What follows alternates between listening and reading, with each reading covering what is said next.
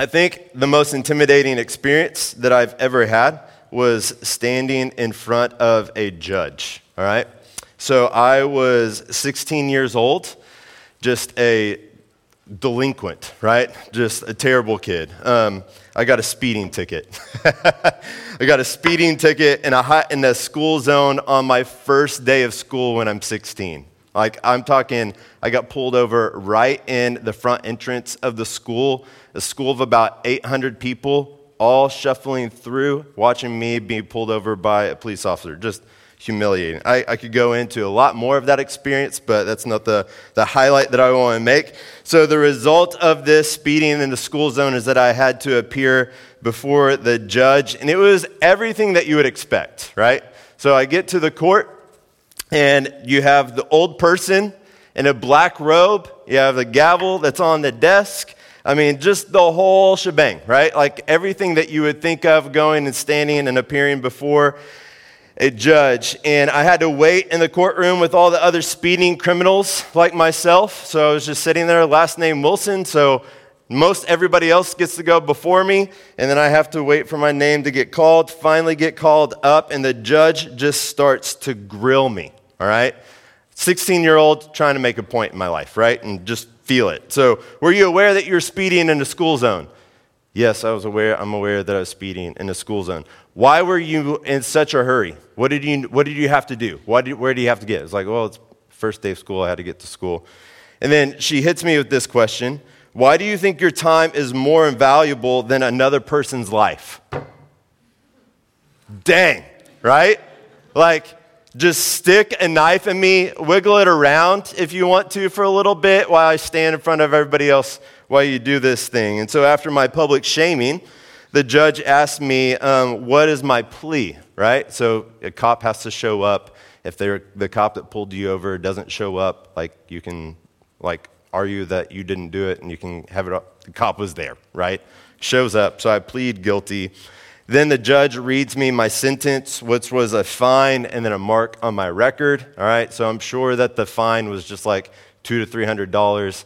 I'm 16 years old, feels like thousands of dollars, right? So get this huge dollar amount. My eyes are just like bugging out of my head. The mark on my record would expire, but the judge conveniently, conveniently left that out for me, right? So I'm just like, man, I got to mark my record. I have thousands of dollars that I have to pay right now. My life is over. And so if I didn't pay the fine on time, she also lets me know that there will be a warrant put out for my arrest. And so I'm like, oh my gosh, it was a school zone, right? Like, what is going on? And so I'm, the judge is just this absolute peach, and I'm about to wet my pants. And so I go to the bursar's office, I cut them a check, and I leave. And I won't tell you the words that are going through my head when I leave because they wouldn't be appropriate for me to say from the stage. And so, just a miserable, intimidating experience appearing before the judge. Now, your view of a judge may not be quite as extreme is a story of what I just shared, but I would imagine that it's not too far off in terms of the favor that I experienced with this judge, right? You probably have this idea of someone that's cold, that's insensitive, impersonal, harsh. Like, am I hitting, am I checking all your boxes, right? Like, kind of probably what we think of when we hear a judge. Now, here's what we need to understand, all right? Get this. The Bible calls God a judge. Now, not the thing that probably like wakes us up and gets all the fun feelings going and stirring inside of us when we think about passages that talk about God. We like to we love to go to the passages that talk to God about as Father. We love to go to passages that talk to us about being a friend of the living God. We love to go to passages where He's this Redeemer who comes and sets us free. All these passages we love, but when you get the idea of God as judge, I don't know, right? Like maybe wants to make you throw up in your mouth a little bit. It's kind of how it hits me. But here's what Psalm 75 7 says it says, For God is the judge he brings down one and he exalts the other. If you look throughout the Bible, God is described as the divine legislature. He sets the rules, He's also the divine bookkeeper. He knows and keeps every record of what we do. And then he's also the definitive lawyer. He interrogates and prosecutes the guilty. Now, the passage we're looking at tonight is the first instance that we see God act as judge in all of the Bible. So, Adam and Eve, if you were here a couple of weeks ago, we worked through the passage Genesis 3 1 through 7, where Adam and Eve disobey God's only command not to eat from the tree of the knowledge of good and evil. We see that Adam and Eve, they give in to Satan's temptation and they eat of the fruit of this tree. And we see God's response to their sin in our passage this evening. And it's as if the garden turns from this place of just majesty and beauty into a courtroom. And we see three movements throughout our passage that we're going to read through tonight. You see, there's an interrogation you see that there's a sentence, and then you see there's aftermath after all of it. But rather than our perceptions of a judge, the idea that I kind of cast before you of my view of a judge, we see that God as judge is very different, and it's actually great news for us. Great news for us. And so here's what I just want us to do I want to unpack this passage together. I'm going to read the passage, we'll stop, We'll marinate in it for a little bit, and I want us just to see how God, as the ultimate judge, is the best news that we could possibly receive. All right? So we'll start with the interrogation that we see in verses 8 through 13. So, a little context. Adam and Eve, they've disobeyed, they've ate the fruit. The Bible tells us their eyes are opened. All right? They're opened and they understand that they are naked and this used to mean something good, that there was full transparency, that there was comfort and trust in God and one another. But now, rather than being vulnerable in a good sense, they're, they're vulnerable to external threat. Their eyes are opened to such thing and things, and they run and they try to cover themselves up with fig leaves that just don't seem to quite cut it. And so we pick up in verse 8 and we get to see how God responds to Adam and Eve. So here's what it says Then the man and his wife heard the sound of the Lord God walking in the garden at the time of the evening breeze. And they hid from the Lord God among the trees of the garden. So immediately you see the chasm that sin causes in our relationship with God by Adam and Eve running from God, hiding from God, creates distance and separation. So the Lord God called out to the man and said to him, Where are you? And he said, I heard you in the garden, and I was afraid because I was naked, so I hid. Then he asked, Who told you that you were naked?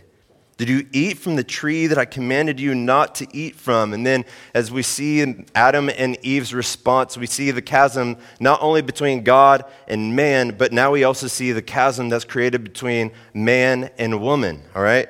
So the man replied, The woman you gave to me, you gave to me. She gave me some fruit from the tree, and I ate it. And so God turns his gaze now to the woman. So the Lord God asked the woman, What have you done? And the woman said, The serpent deceived me, and I ate. So we see God's response to Adam and Eve. It's the confrontation that God brings to Adam and Eve after they have committed the first sin. And so the question we have to wrestle with why is it good news that God is our judge? And here's two things that I think we see in verses 8 through 13. All right? God is judge. We see that it's good news for us because he's both caring and he's patient. He's caring and he's patient. God's disposition is classic God that you see throughout all of the Bible in the way that he responds to Adam and Eve here. All right, so first one God cares. Satan, Satan came to Adam and Eve like a predator in verses 1 through 7. All right, you see this both in Satan's deception as well as his deceit. So you see deception in the way that he disguises himself as the serpent. He's hiding in some form or fashion his identity in order to try to get into Adam and Eve's world in order to bring them down. And then you see Satan misrep- misrepresent truth in the way that he causes questions in Adam and Eve. Did God really say that you can't eat from any tree in the garden? Misrepresentation of the truth. That's not what God said at all. He said you can actually eat of any tree, just don't eat of the tree of the knowledge of good and evil. And then he says, You will not surely die if you eat of the tree, just causing, he's uh, it's an attack on God's integrity of what Satan does before Eve. And then he moves on. In fact, you'll become like God. You'll know good and evil. And so you see just this deception and this deceit. Satan is coming and he's preying on Adam and Eve. But God is wholly different here. He's completely different. God comes to Adam and Eve like a good father. If you look at verse 8, it says he comes walking in the garden at the time of the evening. He comes to enjoy Adam and Eve. He comes in to walk and be with them and enjoy God's creation with them, enjoy the relationship that He's created them for with Himself. He comes to enjoy them. And then He's concerned for their well being. You see in verse 11, Who told you that you were naked? Did you eat from the tree? Look, whenever you have kids and you, they come home with mature information, you know that something is up, right? So, Adam, whenever God calls out to him, Where are you? And he said, I heard you and I was afraid, and I ran and I hid because I was naked. Immediately, something pops up in God's head as a good, loving father who cares for his kids. Who told you that? Where did you learn this mature information? It, it didn't come from my home. Where did this come from? Then you, didn't you, did you eat from the tree that I told you not to? Like, he, it's almost as if he's saying, like, look, I told you what would happen if you did this. Please don't tell me that you did this. Please don't tell me that you disobeyed what I commanded you because it was for your good. This is exactly what happens.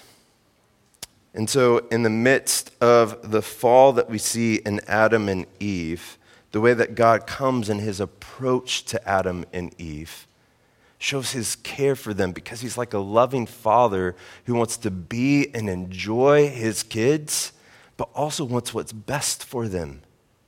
He comes with this caring, tender, gentle heart towards them. Satan's aim is towards their destruction as the predator, but God's aim is for their well being.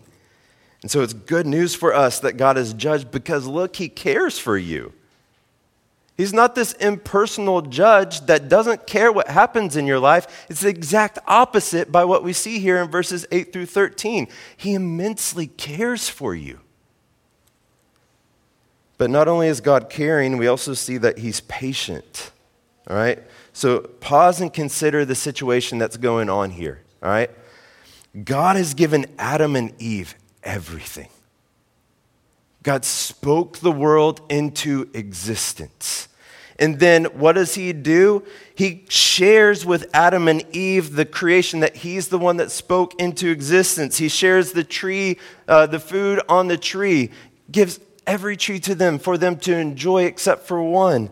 He shares his authority as they are to rule and exercise dominion as God's image bearers in this world. And then he even shares his work with them that they are to be fruitful and multiply, fill the earth, and then subdue it. He's given them everything. And then in one instance, we see the serpent, with the serpent, the man and woman, they turn on God and they throw it all away. So, how does God respond to this betrayal in the midst of giving them everything?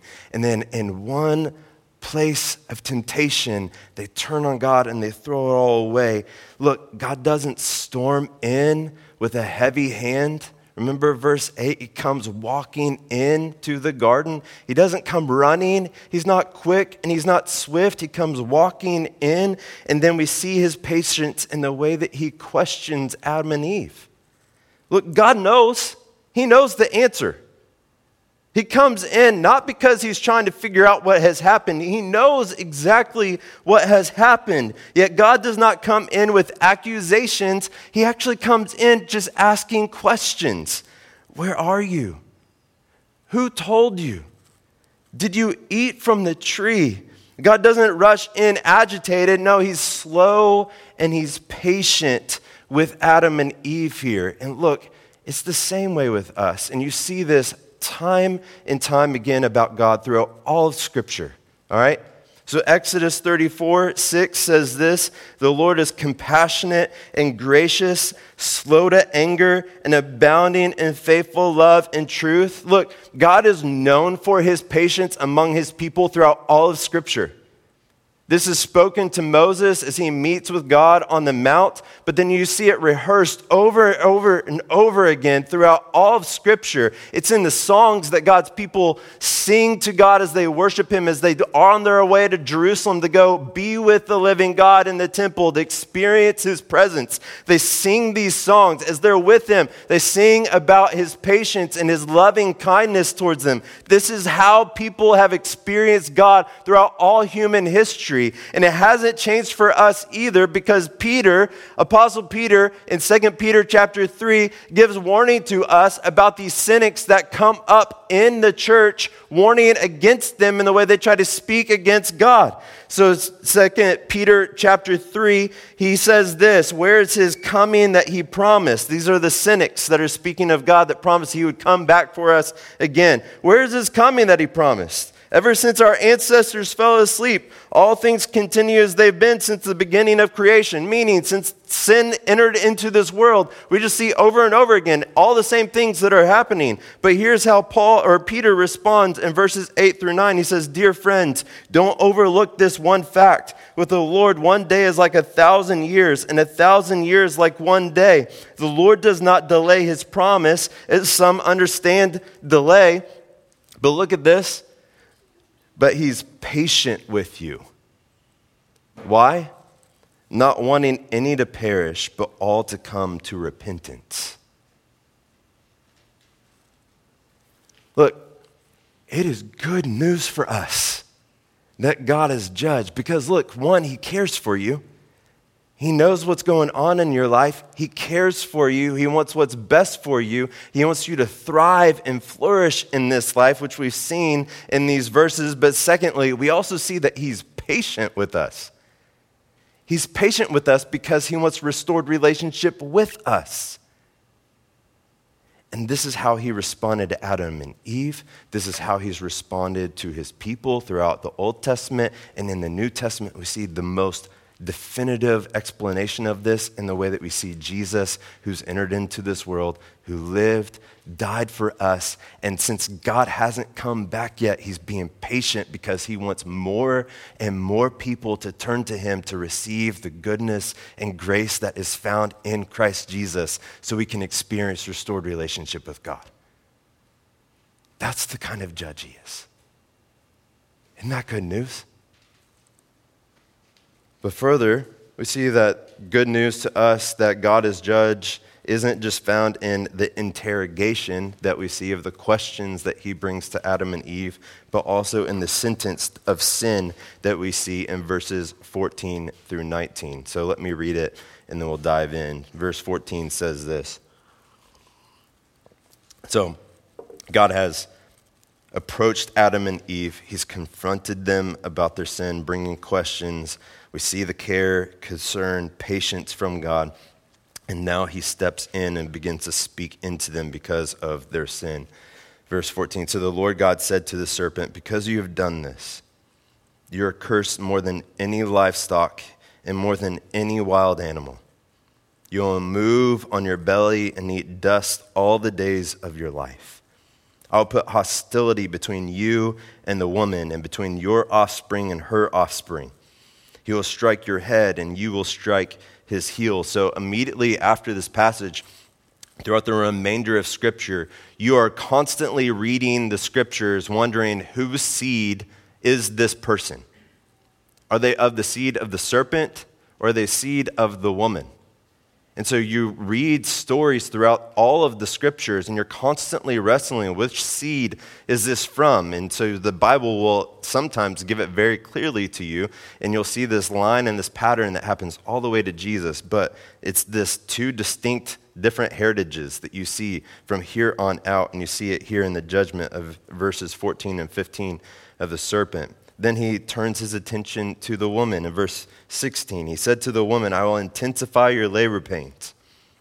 You'll bear children with painful effort, and your desire will be for your husband, yet he will rule over you. I, am going to touch on this in a second, so let me just keep going. Verses seven, verse 17 turns his attention to the man. He said to the man, Because you listened to your wife and ate from the tree about which I commanded you, do not eat from it. Look, the ground is cursed because of you. You will eat from it by means of painful labor all the days of your life. It will produce thorns and thistles for you, and you will eat the plants of the field. You will eat bread by the sweat of your brow until you return to the ground, since you are taken from it. From, from, for you are dust and you will return to dust. So, where's the good news here, right? Well, it's good news for us that God is judge, look, because he deals with our sin fairly. He, deals with our sin fairly. Look, goodness cannot overlook wrong. It can't. It cannot overlook wrong. It defies justice. All right? So, this has been the source of a lot of our social outcry that we've had in recent years. So, if you have been someone that's gotten up in arms about lots of government bailouts and who those bailouts went to because of the way that they were using them, and you saw that there was just a disbalance in the way that you could see justice that was being served, that's part of what is stirring up inside of you. If you are rising up in arms about death and injustice that we've seen in streets because of the injustice that's been shown by color of skin, then this is what you've seen rising up inside of you. If you've seen failed leaders, pastors that get a pass in this world, and you just see your spirit just rise up in anger, it's because goodness is being overlooked and wrong is not being dealt with in the way that it should be dealt with. And this is why we've seen demonstrations, look, right and wrong ways that have been demonstrated in this world that have risen up because we have not seen goodness carried out in the way that our souls cry out for and long for in this world.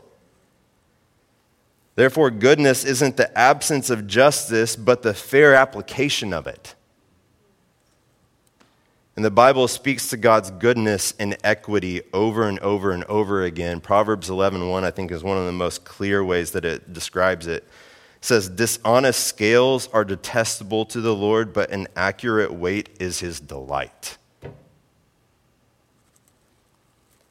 And God's sentence of sin here is evidence of this truth that he deals with our sin fairly. God deals equitably with all three parties. All right? So consider the consequences of their sin here in the sentence that he gives. So, Satan, he comes in the form of a serpent with pride. So, you see a serpent that assumes, he's the subject that assumes the role of master here, trying to exert authority over Adam and Eve, who God alone has given authority to rule and subdue God's world. And the sentence here is humility that it's going to have to go on its belly and no longer can it act in pride, but it's going to be the lowliest of all his creation. Then Satan intends destruction for Adam and Eve. And so, what's the sentence? Well, ultimately, he's going to be defeated by the woman's offspring. You intended destruction for this woman, for Adam and Eve. Your consequence is that you will ultimately be crushed by the offspring of the woman. Fair. This is, this is fair. Then he turns to the woman. And you have to understand this in the idea of the creation mandate that's given in Genesis chapter 1, where he says, Be fruitful, multiply, fill the earth, and subdue it. And so God has created woman with the mind blowing ability to fulfill this, uh, this creation mandate. Women can produce life in and through their body. Just mind blowing what the body of a woman can do in terms of creating and developing and producing life in this world. And so, what is the sentence that happens here? Well, there's pain in childbearing. The woman betrays God, turns her back on God the life that he's offered to her to walk and to live into the creation mandate. And since she's turned her back, this is the rightful sentence. The woman also gave the fruit to the man. And so we also see that there's now relational conflict that happens in this world. We all feel this, right? We all feel this. Then God turns his attention to the man and again, in light of the creation mandate, God declares, if Adam having turned and rejected God, we see before this rejection, before he creates Eve, that God brings all of creation before Adam for him to name all the animals whom he has formed out of the ground. And so the sentence here, in the light that God has, man has betrayed, betrayed God, the sentence is that his labor that he exerts over the ground now is going to be done in pain and toil and hard work and sweat, and the ground is going to work against him. And what used to work with him will now be opposing him in the way that he carries out his work here in this world. Look, God handles sin fairly in every instance.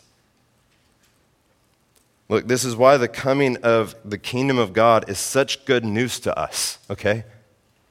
Now, this is really weighty, this is really heavy, but we should look at the fairness by which he's dealt with all three parties. And when we hear about the coming kingdom of God, and we see and experience the darkness in this world, the injustice, the partiality, the dishonesty, the inequity, the prejudice, all of these things that work inside of us that whenever we see it in this world makes our souls want to cry out for something else. The coming of God's kingdom is the answer to all of this. Because the goodness will be supreme. Look, because God's the one that rules. His character will be carried out through all of his creation. No longer will the kingdom of darkness have a place in this world, but it will finally and definitely be put away by the coming kingdom of God, and we will see and experience what our souls long for on a regular daily basis the rule of goodness in this world, that no unfairness will be here evermore again. Injustice will be entirely done away with. And so we look at this, and it should produce inside of you this longing for the kingdom of God. Because God will finally be here, physically present, carrying out goodness, no longer injustice. All the things that we are hoping for, the way that we want to be treated and dealt with, will finally be done for eternity. And so, look, it's good news for us that God is the only definitive judge because he deals with sin fairly. The thing that we want and long for deep in our own souls will finally be the experience that we've wanted and longed for since we lost it in Genesis chapter 3.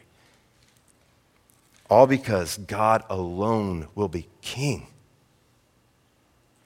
It's good news for us. So it's good news to us that God is a judge because he cares. It's good news to us because he's patient. It's good news to us because he is fair in the way that he deals with us. And as good and true as all this is, it gets infinitely better in the aftermath that we see in the final two verses that we're looking at tonight, in verses 20 through 21. Here's what it says The man named his wife Eve because she was the mother of all the living. And the Lord God made clothing from skins for the man and his wife, and he clothed them. Now, what we get here is the aftermath after the sentence of sin, right? It's not entirely what you would expect the aftermath to look like, right? So we would think that there's just coming condemnation, like there's judgment, and they're going to have to deal with all the sentence of what they have just experienced, which we see play out throughout the scriptures. But we get glimpses of, of redemption in aftermath, actually. It's not what you would anticipate after all of what you've just heard the sentence that's been given to the three different parties. So the three things take place in these short two verses. You see Adam name Eve, you see God supply clothing, and then thirdly, you get God clothing them, actually putting on the clothes that He's prepared for them. And look, it's the best news for us that God is judged because it means there's hope for us. That's what we see. We get glimpses of the gospel from the very beginning pages of the book of Genesis. From the very beginning of the scriptures, we see these hopes, these glimpses of hope that we will actually get to be with God physically present in restored relationship with Him again, just in these two verses. All right? So look, Adam names Eve. What does the name of Eve actually mean? It means life. All right? So before that in, in the interrogation, we see a lot of finger pointing, right? We see a lot of the blame game that's going on. God approaches Adam, asks where he is. How did you, did you eat of the tree? And then Adam, what does he do? He says it's God's fault and that it's the woman's fault that it's like it's not his fault. He's shifting blame here. And then you see the same thing with the woman pointing at the serpent. There's no responsibility. There's no ownership of their own sin. There was a commentator that i was reading that this past week as i was studying this he says that he, no, he notes that all this finger pointing by adam and eve showed their allegiance, allegiance lies with Satan rather than God because they're not owning their own sin. But in verse 20 here, you see a dramatic shift that takes place. Because Adam names his wife Eve, which means life, mother of all the living, it shows that Adam believes the words of God in his sentence over Satan that God is going to carry out his promise, that there is going to be a seed, an offspring of the woman that will ultimately come and deal with the great oppressor that is Satan. And so, as he looks at Eve and he sees and he names her, he's giving hope by naming her that she is the mother of all the living, showing the one that produces life, that brings me back to God, is coming from this woman, and I'm placing my hope and belief in the very words of God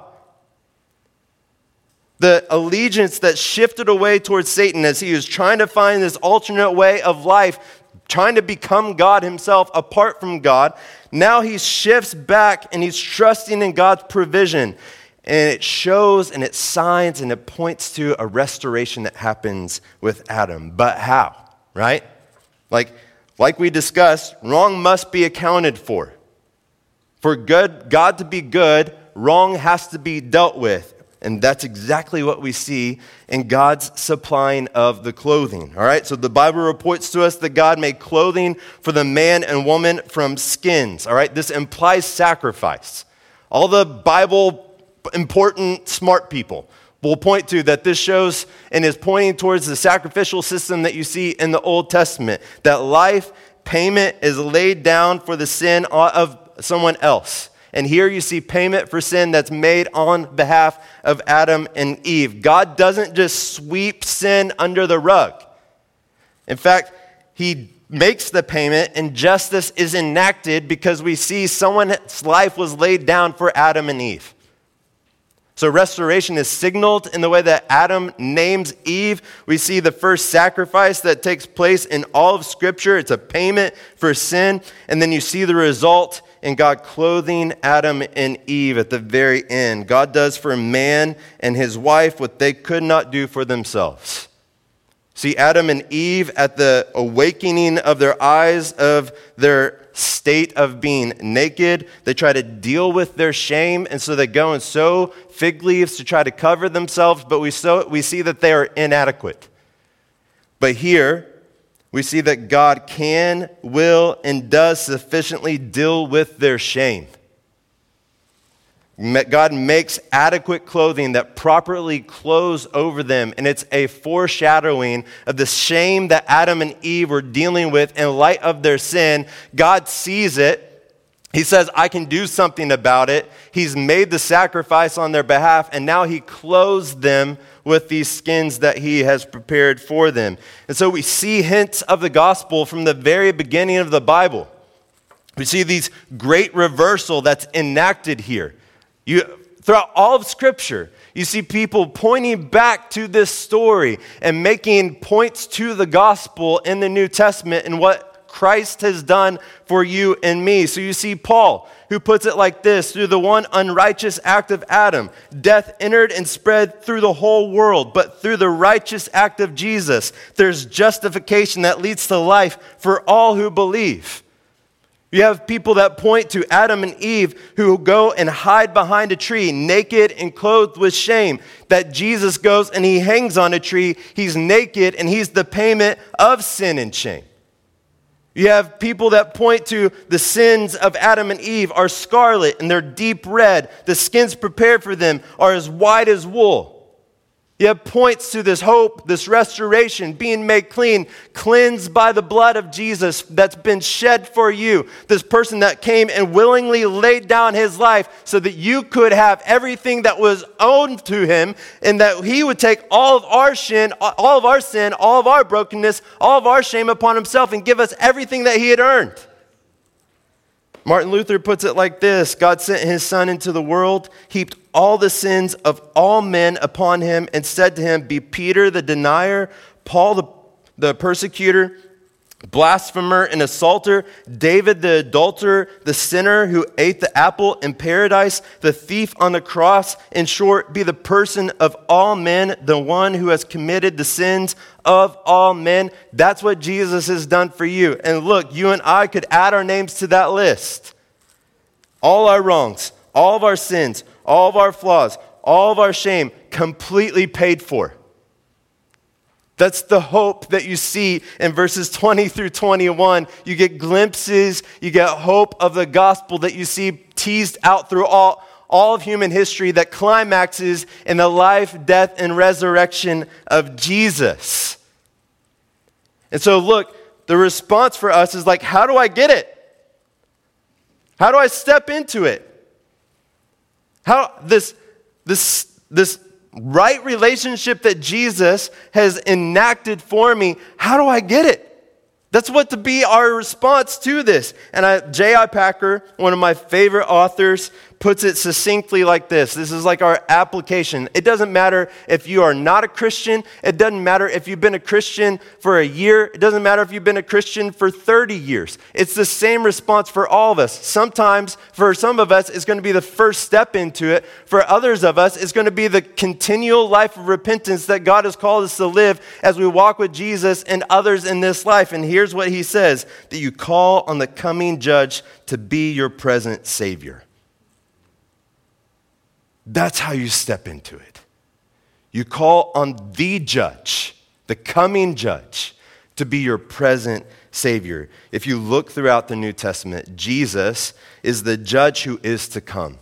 And we will all have to stand before him and give an account. But here's the beauty of the gospel that when we call on the name of Jesus, no longer is he the prosecutor, but he's now the defense attorney. He's the advocate that stands in our place and he speaks up for us. And here's the image that you get throughout the Bible whenever you call in the name of Jesus that is no longer a criminal court that you stand in on the judgment day, but it turns into the family court because it's not condemnation, but it's adoption that happens. He declares you sons and daughters of the living God. Christ, the advocate, becomes your elder brother and he stands up for you. He says, I laid down my life for you. You are not sweeping sin under the rug, God. I've paid for it in full. There's nothing left that needs to be owed. They've called on my name, they've trusted in what I've done for them, and I have given them everything all of my righteousness, all of my glory. It's theirs.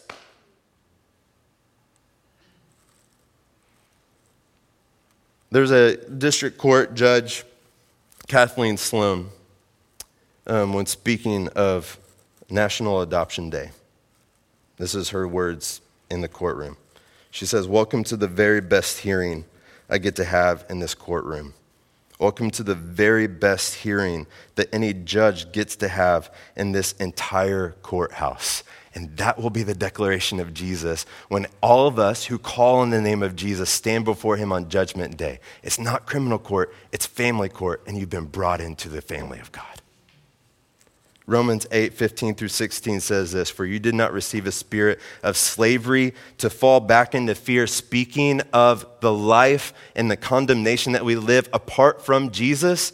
He says, Instead, you received the spirit of adoption by whom we cry out, Abba, Father, this intimate language that God is our heavenly Father. And just as a good Father here on earth gives gifts to us, even more so will your heavenly Father in heaven give to you. The Spirit Himself testifies with our spirit that we are God's children. So it's not just, we're not just left to this wondering, well, did I get in?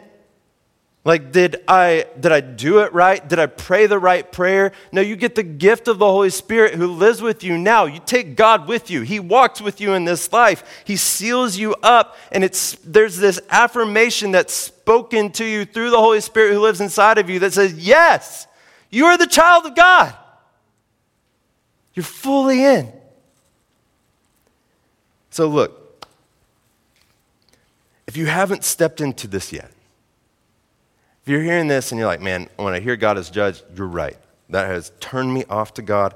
I, I love some of the good things. I don't love everything that the Bible tells me. But look, what the Bible tells us oftentimes that we don't like is just very, very offensive because we don't want to deal with the ugly that's in our life. We want a God who does sweep things under the rug, but it is not what's best for you that that would be who our God is. It is best for us that we have a God who is good and carries out justice and, and done so in such a way that he's done everything for us that there's no longer anything left that we have to do. That is the best thing that could possibly be done for us. And that's exactly who our God is because he is the judge of the world.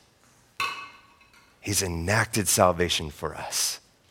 And we get to experience not just in the future, but here and now.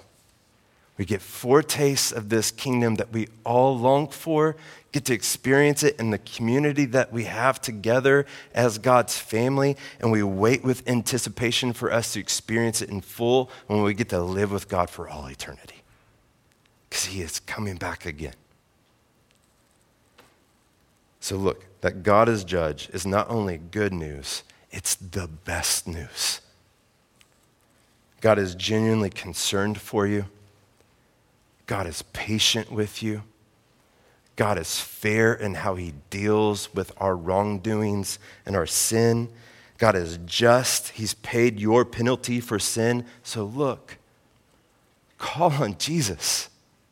Maybe for the first time, maybe for the feels like the millionth time, and you keep going. Continue to call on the name of Jesus. He's your advocate, He's your elder brother. He's the one that ushers you into the family. There is no other. It's the best news to you that God is judge. Let's receive Him as such so that we may live into the hope that comes through it. Let's pray.